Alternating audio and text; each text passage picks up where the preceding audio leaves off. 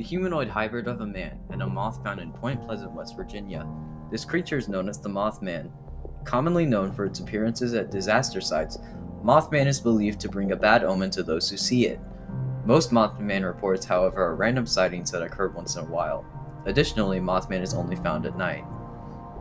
Mothman was first discovered on November 15, 1966, at the McClintic Wildlife Management Area. This was the beginning of the Mothman sightings. The area where the Mothman is usually spotted was first used for housing explosives during World War II. It was then converted to the wildlife area we know now, but the explosives that were left behind contaminated the land around it.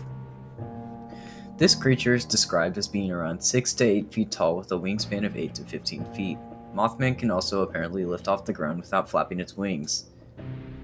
It can also fly up to 100 miles an hour coming from the first encounter of Mothman.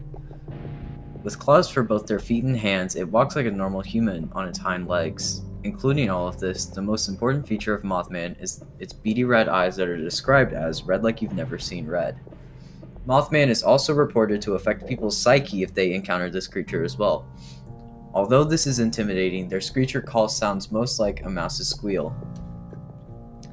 The, the discovery of Mothman allowed the prosperous town of Point Pleasant, West Virginia, and is now a well known national tourist site for the Mothman as well.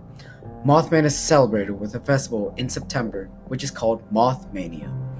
Even though, even though Mothman is considered dangerous, the tourists and the and people of Point Pleasant, West Virginia, still ce- celebrates the discovery of this creepy urban legend.